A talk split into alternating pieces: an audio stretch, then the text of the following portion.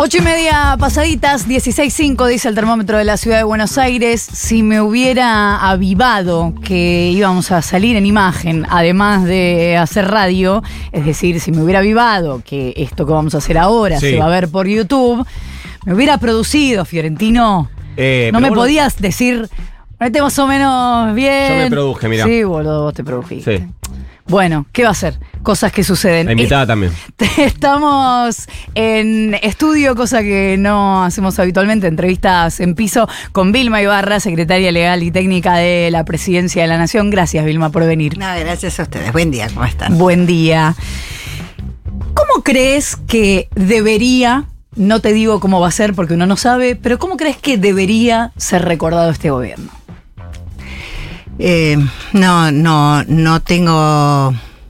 No es fácil definirlo. Creo que primero una época durísima, una época muy dura.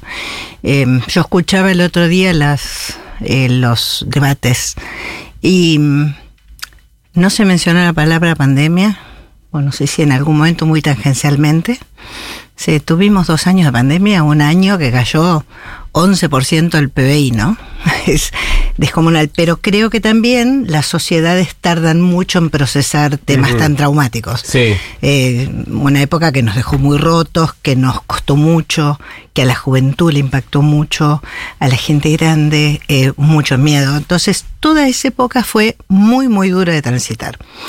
Este, bueno, la guerra internacional tuvo, tuvo sus efectos también y tuvimos también este año una sequía, un gobierno que ha tenido muchos problemas internos en su coalición. Eso marcó mucho también el ritmo de, de un gobierno con muchas dificultades eh, y, y en el marco de una sociedad muy, muy movilizada por la por la pandemia, porque venía de un gobierno que había dejado eh, eh, todos los índices sociales y económicos muy complicados, eh, con una economía muy endeudada en dólares, con el Fondo Monetario eh, otra vez en el país que había traído Macri. Creo que todo eso marcó muchas dificultades. Entonces, ¿cómo se va a recordar? Yo creo que sin duda se va a recordar como un gobierno de esos que pasaron momentos eh, y transitaron y gobernaron momentos muy duros. Claro, lo que vos y creo que se va a ver también, Sí, sí, termino, em, eh, luces y sombras. Digo, sombras sin duda sabemos que tienen que ver con resultados económicos que no solo no eran los esperados, sino que son eh, difíciles, duros, este, en términos de inflación y en términos de capacidad de eh, compra de, de poder adquisitivo de los ingresos, Sí. ingresos que no, no están alcanzando en un sector importante de la sociedad. Y, y eso sin dudas es una marca. Ahora hay otras cosas también que creo que van a ser luces que es muy difícil a veces ponerlas en valor en estos momentos. Pero al final del día vos entraste a los BRICS, tenés remedios gratis para los jubilados, este, tenés obra pública récord, hiciste el gasoducto, tenés este, vivienda, construcción de vivienda récord, eh, tuvimos la ley IBE de interrupción voluntaria del embarazo. Somos mujeres, Para las Alberto. mujeres fueron décadas de luchas y este la ley de mil días que eh, acompaña la, el proceso de maternidad y de primera infancia. Eh, hemos tenido luces y sombras. Lo que pasa es que las sombras en momentos económicos tan duros y con tantos eh, problemas políticos creo que bueno son una marca que creo que con el tiempo se va a ir como deslindando, ¿no? Eh, hay algo que eh, no lo, digo, lo reconoce el propio presidente, esta idea de que la gran deuda de este gobierno es la recuperación del poder adquisitivo. Hay algo que yo creo que si te lo digo a vos no te va, no te va a sorprender y es que hay una, hay una lectura, una idea de que al gobierno le faltó tal vez eh, u osadía o coraje o valentía para cumplir el rol que un gobierno peronista eh, históricamente cumple en la eh, regulación de la puja distributiva entre capital eh, y trabajo. Em, ¿Qué mirada tenés sobre eso? No, yo no, no, no tengo esa impresión. No tengo esa impresión. Yo entiendo que eso era un. Si no te resulta novedosa esa lectura. No, no, lo escuché muchas veces y mm, lo que creo es que fue un gobierno que tuvo muchas dificultades internas en su coalición. Y para tomar cualquier tipo de decisión, lo primero que tenés que tener es fortaleza política. Cuando uno plantea ¿por qué Sergio Massa puede proponer hacia el futuro una nueva etapa? Estás diciendo porque ¿qué ordena en la, en la democracia? Los votos. El voto popular es lo que ordena, lo que te fortalece o debilita, digamos. Eh, uno puede hablar ahora de empezar una nueva etapa precisamente porque tenés un proceso electoral que a quien salga eh, elegido, fortalecido por los votos, yo de verdad creo que, que va a ser Sergio, eh, le va a permitir también tener eh, la fortaleza política para eh, comenzar a andar y poner los primeros puntos. Nosotros creo que eso es lo que te marca la posibilidad de incidir sobre la realidad, tu fuerza política. Tu, tu, capacidad de, de, tomar decisiones, de que sabes que tenés diputados, que tenés senadores, que podés convocar acuerdos porque tenés un gobierno fuerte y potente.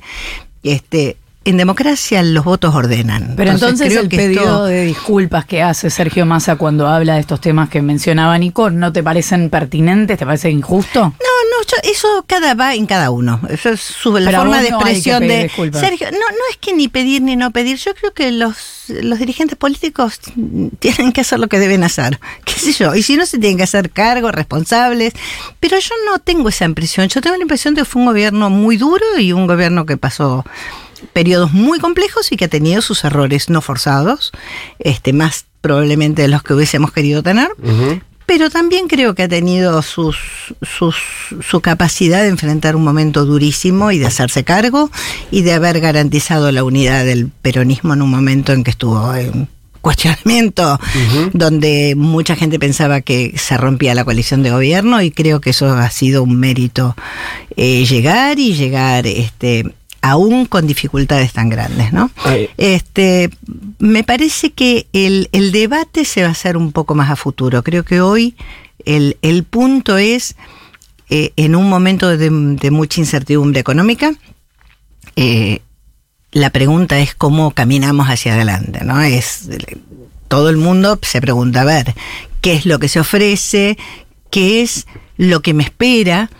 Y en ese punto creo que sí, que hay un, un, un saldo diferenciador que es que tenemos, eh, hemos podido construir ahora sí, con mucha pluralidad dentro de la coalición, una candidatura que puede que tiene la capacidad de respuesta, ¿no? Eh, ahora quiero, quiero que hablemos de, del funcionamiento de la coalición hacia adelante, más que, que en una cuestión revisionista, pero sí quiero hacerte una eh, última pregunta de carácter más eh, revisionista. Vos recién decías que la diferencia que puede haber es que eh, Sergio Massa podría contar con el respaldo de los votos. Ahora, cada uno hace la lectura de las encuestas que hace, pero no hay ninguna encuesta que muestre que tenga la posibilidad de llegar con más votos que lo que llegó Alberto. Alberto ganó en primera vuelta con el 48% sí, de los votos. Sí, sí, no, pero es que efectivamente esto es así. Por eso yo digo que también eh, un funcionamiento muy dificultoso de la coalición también generó eh, pérdida de fortaleza para uh -huh. enfrentar, a lo cual además en un momento muy difícil, porque cuando vos tenés buenas noticias, tu capacidad de...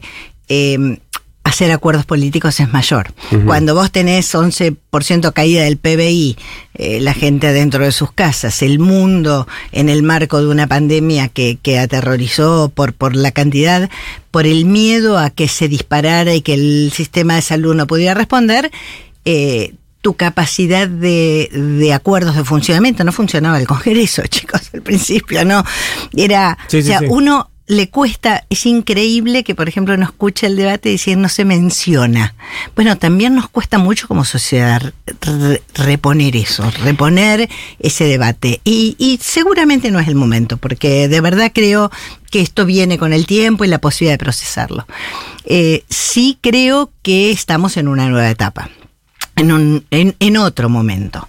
Y cuando yo te hablo de esa capacidad no es tanto por el número de votos, sino por eso maravilloso que tiene la democracia, que es ordenar. La gente sale a votar, elige, pone una persona, esa persona llega con el poder de haber sido elegido por la sociedad y puede convocar rápidamente acuerdos. Y ahí es el diferencial para mí que presentó el candidato. Ustedes saben, yo no vengo de la línea Sergio uh -huh. Massa. O sea, no, es una obviedad. Sí. Yo no vengo del Frente Renovador, uh -huh. incluso ideológicamente tengo mis diferencias pero sí creo que es una persona que es como para este momento eh, lo que la Argentina necesita, porque tiene esa capacidad que tuvo como presidente de la Cámara de diálogo con todos los sectores políticos y además asume el compromiso de eh, constituir un, un, un gobierno de unidad nacional. Constituir un gobierno de unidad nacional puede ser pensado, como muchas veces hizo en la Argentina, hacemos una foto, nos sentamos y después yo hago lo que quiero, o puede ser pensado como encontrar puntos de acuerdo para temas y problemas históricos y desafíos históricos que tiene la Argentina. Ahora, esa interna que vos bien describís, ¿se podría haber resuelto de otro modo si de entrada se hubiera pensado en una mesa, si todos hubieran debatido, los principales líderes de la coalición hubieran debatido las cuestiones más importantes? ¿Qué fue lo que falló ahí? Yo no lo sé, este, o sea, no lo sé, puedo tener mis, mis, mis miradas, pero no creo que sumen. Este, no, no creo tampoco que sea cuestión de una mesa, no es que, eh, porque la gente tiene, la verdad, la gente tiene teléfono, tiene WhatsApp, tiene supuesto. formas de encontrar saldar sus Es debates. simbólico la mesa, Este, obviamente. claro, entonces lo que quiero decir es que no hubo, no hubo síntesis, no hubo puntos de encuentro. O sea, no es que no hubo diálogo, decís. Y, pero eh, es una obviedad y además eh, no hubo síntesis o hubo diagnósticos distintos o miradas distintas y esto no va en perjuicio de nadie. No, no lo estoy diciendo, creo Se que entiende, creo. de alguna manera había una responsabilidad general de poder encontrar síntesis y puntos de acuerdo comunes. Eh, también es más fácil encontrar síntesis cuando hay buenas noticias. Esto también es así. Cuando vienen los malos tiempos, como fue un tiempo de pandemia con, con un golpe económico muy fuerte, o sea, la economía totalmente parada. Sí, es la caída global del, del capitalismo más grande de los más últimos grande 100 años. de los últimos parece. 100 años. Argentina lo recuperó en, eh, en la actividad económica, el PBI, en un año, pero no así los ingresos. Que esto fue el gran golpe de, de- la economía. Ahora, todo esto se va a ver con más claridad, me parece, a futuro. Creo que ahora, este, no sé, me parece que es lo que espera la gente es, es pensar qué viene ahora, ¿no? ¿Qué nueva etapa estamos iniciando? Ahora, Porque eh, ahora estoy segura que se cierra una etapa. Esta etapa se cierra, empieza otra. Entonces yo creo que la gran discusión es cuál es la etapa que se abre a futuro. Eh, Vilma, podemos hablar de eh, el Frente de Todo, o por lo menos para mí es la primera experiencia del peronismo gobernando en, en coalición. Podemos pensar en la concertación plural, pero sabemos que el funcionamiento era distinto, las jerarquías eran eh, distintas. Y, y, mm, pensando en estas dificultades, pero no, por eso decía, más que revisionismo de eh, hacia adelante, ¿qué, mm, ¿qué crees que, porque el próximo gobierno seguramente también sea de coalición? eh, una coalición eh, peronista, si efectivamente, como vos crees, gana Massa. ¿Qué, qué, apren- qué aprendizaje crees que habría que, que tomar de esta primera experiencia, la experiencia ver. del Frente de Todos? En primer, en primer lugar, creo que además de, de- de coalición, creo que eh, Sergio Massa lo planteó con claridad. Él quiere armar un gobierno de unidad. O sea, él quiere armar un gobierno con integración de distintos sectores y acuerdos sobre puntos específicos. O sea, para poder ingresar y hacer un gobierno de unidad nacional, vos tenés que tener acuerdos, porque nadie entra a cualquier cosa. O sea, tenés que tomar algunos puntos. ¿Qué vamos a hacer con este, respecto de la inflación, la falta de dólares, este, algunos puntos centrales, la educación pública es uno de los temas centrales de, de- de acuerdos, este, cómo vamos a mirar el Poder Judicial. Todo el mundo sabe que el Poder Judicial hoy no es un, poder que está bien mirado sobre la sociedad, se lo ve muy cruzado por, por, por la política, unos a favor de unos, a favor... Aún así nosotros deberíamos contar con un Poder Judicial que uno sintiera que toma una decisión y la gente cree que lo tomó un Poder Judicial independiente, digno, mucho más allá de que uno esté de acuerdo o no. Nadie piensa que cuando la justicia federal toma una decisión, la tomó eh, eh, dignamente, con la sensación de que se ha llegado a una decisión justa. No, de hecho pasa que está co- conociendo, muy cruzado de conociendo a los jueces, sabés lo que va a pasar con cada causa. Entonces, eh, uno, o por lo menos uno eh, piensa que viene por ahí, Sí. que viene operado por allá. Esto nos hace mucho daño como sociedad. Entonces, me parece que eso también es uno de los puntos de debate. Pero otra vez, vamos eh, a, un, a una discusión de un modelo de país, de un de, de enfrentar grandes problemas de los argentinos que tenemos. El problema de inflación en la Argentina y la falta de dólares, que, que están muy vinculados, es histórica. Digo, nosotros venimos hace muchas décadas entrando y saliendo. Ustedes son súper jovencitos. Re. Súper jovencitos. Sí. Pero yo viví inflaciones de más de 3000%. O sea, lo viví. Eh, me, me lo acuerdo perfectamente porque en la casa era un drama, era no saber cómo moverte de la mañana a la noche. Este, hemos vivido con eh, inflaciones del 2000%, del mil y pico por ciento, del 400%.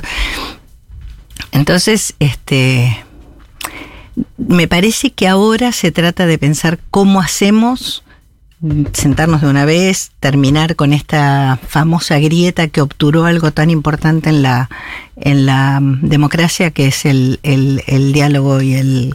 A veces uno dice, "Eh, termina con el diálogo, el consenso y coso, ¿viste? que uno Sí. dice.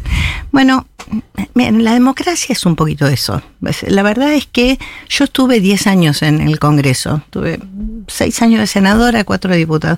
Si no podés hablar con la gente que no piensa como vos y no podés ponerte de acuerdo, chicos, no hay. Entonces, ¿cómo, cómo creen que hemos sacado leyes tan importantes como, por ejemplo, el matrimonio igualitario? Bueno, pero en esa misma lógica te quiero consultar, porque el peronismo en esta campaña viene diciendo hay un solo proyecto distinto de, de- entre quienes pueden ganar, digamos, entre quienes han acercado a un número, eh, digamos, esta, esta lógica de, de los tres tercios.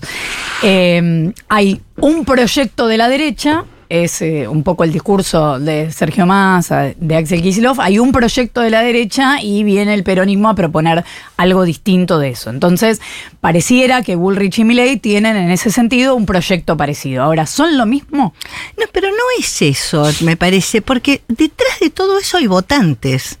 Hay ciudadanos y ciudadanas. Son- Somos un montón de personas. Sí, pero a la hora del están- diálogo no es lo mismo. A la No, hora del claro que no es lo mismo, pero vos sí podés lograr eh, establecer agenda, eh, marcar, digo, la fortaleza política vos te la da en los votos, la gente, eh, tu, tu, tu imagen, tu capacidad de decisión y de acuerdos. Si vos no podés lograr acuerdos en, en el Congreso, chicos, no sé, eh, pocas veces hemos tenido mayoría absoluta en las dos cámaras, lo hemos tenido, pero vos tenés que lograr acuerdos para hacerlo. Y en esta época mucho más. Entonces, Sí, en el próximo congreso no es ni solo, hablar. claro, pero además no es solo, vos hay dentro de las distintas fuerzas, vos tenés distintos sectores, no es lo mismo Sí. el radicalismo que el PRO, no es distinto, distintas fuerzas provinciales, que hay, hay una variedad allí para discutir y hablar y construir acuerdos. Eh, no sé, yo, yo soy de las personas que hablo y que busco acuerdos aún con aquellas personas que no. Hay un montón de cosas que no me pongo de acuerdo, pero hay otras cosas que sí. No hubiésemos podido sacar la ley de legalización del aborto si no teníamos capacidad de hablar. De discutir, yo he almorzado y desayunado con más gente de la oposición en, en esos dos meses que este, con gente de nuestra propia Lo- fuerza lo que pasa política. Me encontraba con los gobernadores, con los senadores, las senadoras, la- y empezar a hablar, y empezar a discutir, arreglar, aceptar que a lo mejor la ley no va a ser exactamente como vos querés, pero puedes decir, es, es Pero trabajar no hay, mucho. no hay para hay una, una diferencia en cuando, eh, cuando vos discutís la ampliación de derechos de carácter eh, social, que tal vez son derechos que atraviesan la agenda de distintos espacios políticos, me parece que el punto difícil para los acuerdos es cuando hay choque de modelos.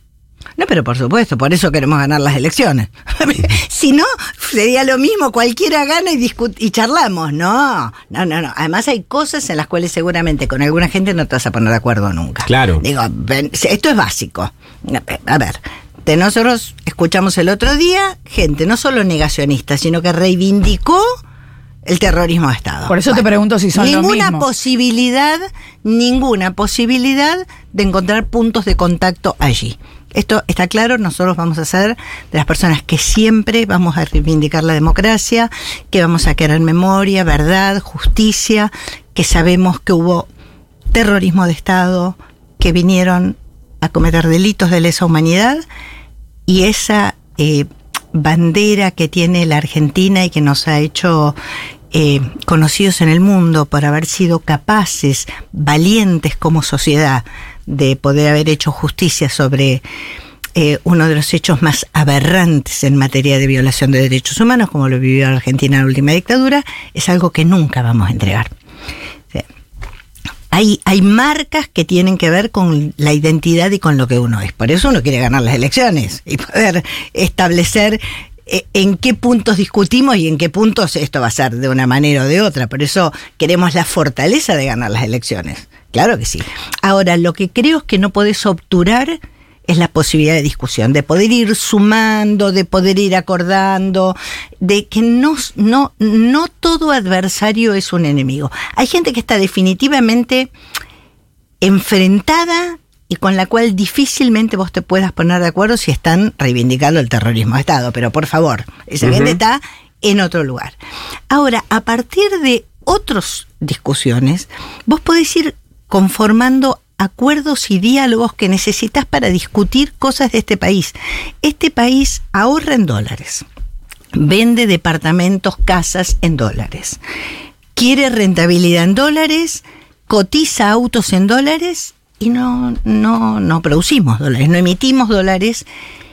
Y si a alguien se le ocurriera entrar al, a lo que plantea el titular de la Libertad Avanza respecto de esa dolarización que nos llevaría a índices de pobreza descomunal, porque necesita un dólar recontra alto sin hacernos perder la, soberanía monetaria, entre muchas otras cosas, pero es un proceso de, de, devaluación y de llevar al, al, a, la, a la pobreza a, a un montón de gente. Este, tenemos que pensar en cómo, cómo enfrentamos con mucha fortaleza salir de estos procesos inflacionarios, porque la falta de dólares viene conectada con, con esos resultados, y a cómo enfrentamos eh, una macro, una macroeconomía sustentable. O sea, estas cosas creo que tenemos que ser capaces de discutirlas, pues necesitamos fortaleza política para hacerlas realidad. Porque si no hacemos unos discursos hermosos y no tenemos la fortaleza para hacerlo. Pero esa posición. Esa es una cosa, nos pasó con la reforma judicial. Mm. Chicos, eh, importa, ¿no? No, no pudimos ni designar un procurador. Tenemos un procurador interino interino que no lo votó nadie, no lo votó ningún senador ni ningún diputado, bueno, y que no pudimos lograr mínimos acuerdos para poder designar un procurador o una procuradora general. Entonces, o nos damos cuenta de que hay algunas cosas que tenemos que saber eh, acordar, eh, lo que se llama la buena negociación parlamentaria, porque si no, eh, eh, yo no soy de las que quiero quedarme eh, eh, como durmiendo tranquila, diciendo discursos durísimos y al final del día uno no transforma la realidad. La vida política, la herramienta de la política es para transformar la realidad y mejorarla. Entonces yo, cuando tuvimos que yo tenía el, el honor, el orgullo de que me hubiese designado el presidente a cargo de la comisión redactora de, la ley de, de legalización del aborto. Eh, hicimos, además de un trabajo en conjunto en el equipo, un trabajo muy importante en el Parlamento. Nosotros teníamos los votos, cuando fuimos no teníamos los votos. No solo no los teníamos, sino que además lo tuvimos que hacer en las dos semanas que bajaron un poco los casos de, de COVID. Porque si no, sabíamos que el otro año iba a ser electoral. Yo no sé si lo hubiésemos podido sacar después. Montón de gente, aún con buena voluntad, nos decían, no vayan en este momento. No vayan, es un error. Tomamos la decisión. El presidente en eso muy valientemente tomó la decisión. Confió en nosotras y nos dijo, vayan. Tuvimos una capacidad de diálogo, pero con gente con que yo prácticamente no tengo casi nada que ver en otros temas. Lo que digo es que si uno no sabe hacer eso, es muy difícil hacer política. Puedes hacer unos discursos hermosos, ¿eh? Eso sí, unos discursos divinos. Pero transformar la realidad implica un poco más. Implica hacerse cargo de que uno tiene que construir mayorías. La, al final del día la democracia es eso, es construcción de mayorías. Y no todo el mundo piensa en todo como... Yo creo que yo tengo unos valores hermosos. Yo, creo en la solidaridad, creo en sociedades solidarias. Eh, me doy cuenta que el, el para mí sí es una, una amenaza, un peligro la posibilidad de que gane eh, eh, la libertad avanza porque no creen en una sociedad solidaria, al revés creen en una sociedad profundamente insolidaria. Creen en una sociedad donde la obra pública no es importante y si en una en una escuela rural donde van unos niños de un pueblo, bueno, no tiene pocos chicos, bueno, hay que cerrarla. No sé, no le importa la vida de esos chicos y de esas chicas de- del... Pero eso digo, en el eso debate- defendámoslo. En el debate, esto que vos hablás del, del negacionismo, la reivindicación, ¿no podría haber quedado más claro en el debate? Porque también quedó un poco naturalizado. Bueno, opino esto sobre este tema, opino esto sobre otro tema, y de repente hay un candidato a presidente que reivindica como ningún otro hasta acá, que tiene chance, digamos, de ser presidente, la dictadura militar. Bueno, un espanto. Creo que lo que quedó claro en estos días es que es el repudio eh, mayoritario de la sociedad respecto de eso. Sí, ¿crees Yo eso? tengo la impresión de que no, creo que fueron fueron claros, este uno eh, estar a mí no me gusta juzgar, te voy a ser sincera. Eh, debatir en esas situaciones no es fácil. Uno viene, no sabes los nervios. Si a veces yo me pongo nerviosa por venir a una- un programa de radio, eh, de verdad. ¿Te imaginas lo que es debatir ante millones y millones de argentinos y argentinas? Eh, me parece que Sergio fue muy claro y muy contundente respecto de las políticas de memoria, verdad y justicia, eh, el, el- el rol que tiene la Argentina por sus políticas de memoria, verdad y justicia. Y, y creo que toda nuestra fuerza política y nuestra coalición en eso es absolutamente unánime. O sea que creo que sí que está claro. Creo que lo que vemos es el peligro de que hay un sector de gente que aún no, no reivindica el terrorismo de Estado, pero que igual está dispuesta a votar a este señor. Entonces, el debate como, no solo como sociedad, como fuerza política, es sentirnos interpelados, es decir, ¿qué nos está pasando? Que tenemos que poder convencer, explicar la gravedad que esto significa. Hay, algo que, mm, para lo que creo es muy útil tu experiencia, casi que por tu rol ahora que de- del conocimiento que tenés del, del Estado desde, desde la cuestión jurídica. Hay algo que surge y que me consta en los focus group que hace tanto Unión por la Patria como Juntos por el Cambio, es que está muy instalada la idea de que esas cosas, esas propuestas más radicalizadas de mi ley no las va a poder hacer. Que hay un sistema que lo va a evitar, o jurídico, o la propia eh, población. Desde el punto de vista de- del Estado, llega mi ley día 1, 11 de diciembre. ¿Cuáles de las cosas, eh, o sea, cuáles son las herramientas que realmente tiene para eh, hacer lo que dice que va a hacer? puede hacer un daño enorme. A ver, yo creo que es exactamente al revés. Yo creo que vos, a veces, para hacer una reforma importante y construir una nueva modo de, a veces se hace con tiempo, con dificultad, tenés que llamar a la licitación, este, primera oferta, impugnación, te- tenés un montón de cosas O mandarles al Congreso. para destruir, pero tenés una capacidad rapidísima. Rapidísima. Una, por ejemplo, pensemos.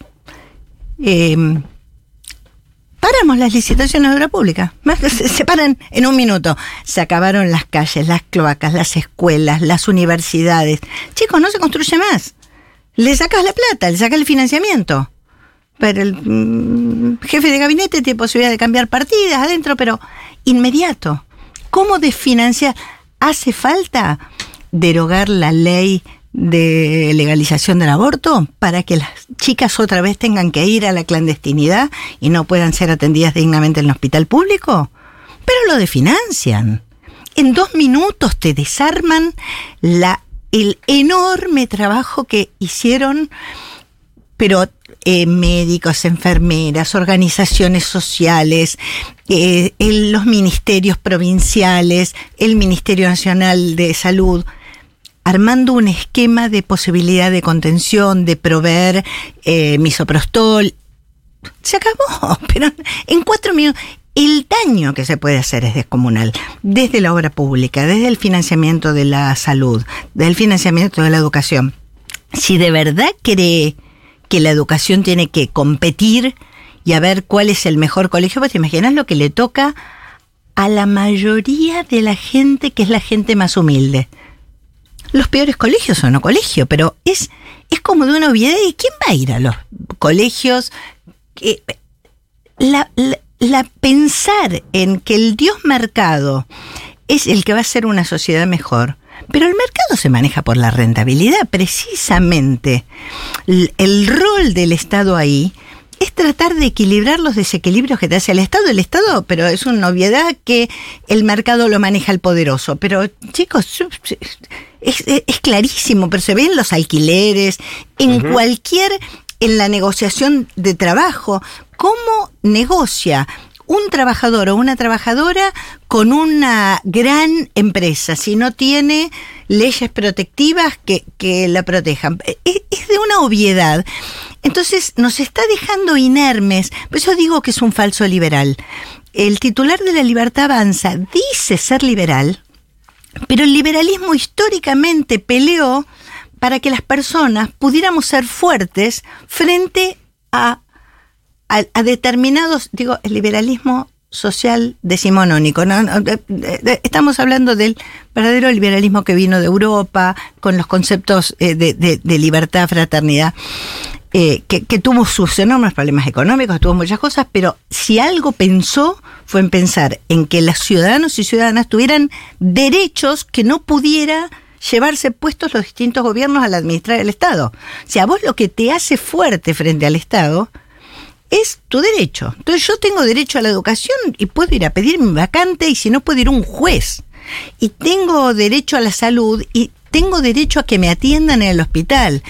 Y tengo derecho a, a- a practicar eh, una interrupción voluntaria del embarazo en los primeros meses y puedo ir al hospital público. Todo eso te quitan los derechos. No le podés pedir a nadie, te quedás inerme. Y los que más inermes se quedan, las personas que más inermes se quedan, son aquellas que tienen menos recursos económicos. Los que tienen recursos económicos, chicos, siempre salen adelante. Entonces es pensar que nos ponen de verdad en peligro algo que hizo muy grande a la Argentina, eh, que es su sistema público de salud, de educación, de infraestructura, de obra pública. Eh, en Latinoamérica y en todos los países vecinos, Argentina es receptora de inmigración. ¿Pero por qué vienen acá? ¿Porque somos peores, somos tan malos? Pero a cualquiera de los chicos y chicas que vienen a trabajar, enfermeros, médicos, estudian, que inmigran, te dicen que, más allá de los problemas que tienen, Argentina ofrece cosas que otros países no ofrecen. No, no nos comamos la curva de que Argentina es el peor país. No lo es. Argentina tiene una fortaleza muy importante en su, en su salud, en su educación, en lo que te brinda en, en materia de esparcimiento, de cultura, de deportes. Digo, falta, falta muchísimo. Y tenemos muchísimos errores para corregir. Pero lo que no podemos hacer, y a mí esto es lo que más me preocupa, es que lo que se propone es una cosa destructiva. Eh, el titular de la Libertad Avanza, y cierro con Sí. esto, eh, dice que el peor enemigo es el Estado. El Estado, el peor enemigo. Se propone como jefe de Estado. Chicos, ¿a qué viene? A destruirlo. Pero viene a destruir aquello que a la Argentina precisamente le hizo grande, con sus errores, pero que le hizo grande, la fortaleza de su educación pública, de su salud pública. Y después termino también, eh, hay algo que, que sobre todo a las mujeres nos tiene que preocupar. Este, este planteo, esta negación, no solo del terrorismo de Estado, sino además la negación de la dificultad en la que estamos las mujeres, no solamente por brecha salarial, eh, las mujeres en todos los índices eh, somos mayoritarias en los sectores más pobres, somos minoritarias en los sectores más ricos, este, la, la pobreza está feminizada, a las mujeres nos cuesta más acceder a, a lugares eh, de mayores jerarquías, de mejores salarios, y tenemos a nuestro cargo las tareas de cuidado. Bueno, esta gente considera que no. Considera que todo eso no existe. El mundo entero habla de esto y la lucha de las mujeres por llegar, pensemos que hace unos años nos votábamos, hace 70 años no votábamos, hace mm, 50 no podíamos, no teníamos responsabilidad parental, Es antes es llamaba un patria negacionismo que potestad. va, va más allá de, de la última, es un negacionismo ampliado, no, no se reduce a la última dictadura. pero no es solo la última dictadura, que ya es terrible por sí mismo. O sea, desconocer el terrorismo de Estado es una tragedia. Vos te imaginás lo que significa, además desconocer las desigualdades de mujer, desconocer eh, la vulnerabilidad, desprecian, son crueles con la vulnerabilidad. Es crueldad. Esto que hicieron de ir a votar en contra de que el Estado haga los estudios para detectar las cardiopatías en bebés. Yo lo repito porque no lo puedo creer. Que nace un bebé con una cardiopatía congénita y se puede detectar con un estudio. Entonces, la verdad es maravilloso que tu hijo pueda salvar su vida porque le hicieron un estudio para detectarlo. No, votaron en contra. Porque el Sí. Estado no tiene por qué pagarlo. Pasó eso. O sea que vos tenés plata y a tu hijo le salvas la vida. No tenés plata y parece que se- te mereces que se muera. Yo no solo no quiero ese país, no quiero esa sociedad, no quiero esos valores de gente que gobierna el país con esos valores. Ella es Vilma Ibarra, nos visitó hoy en Ahora Dicen. No es habitual que hagamos entrevistas en el estudio, pero estamos muy contentos Sí. de la experiencia. Fuiste la primera, Vilma, quiero que lo Ay, sepas. vamos. Gracias, Vilma, por habernos Muchas visitado. gracias a ustedes. eh, Dijo gusto. que le daba un poco de nervios, pero al final está Sí. para charlar hasta mañana, Sí, me parece. sí. La tenemos que para, estamos para seguir conversando. Perdón a Crónica Por los minutos que les robamos y nos reencontramos el lunes. Madrugá para que nadie te madrugue.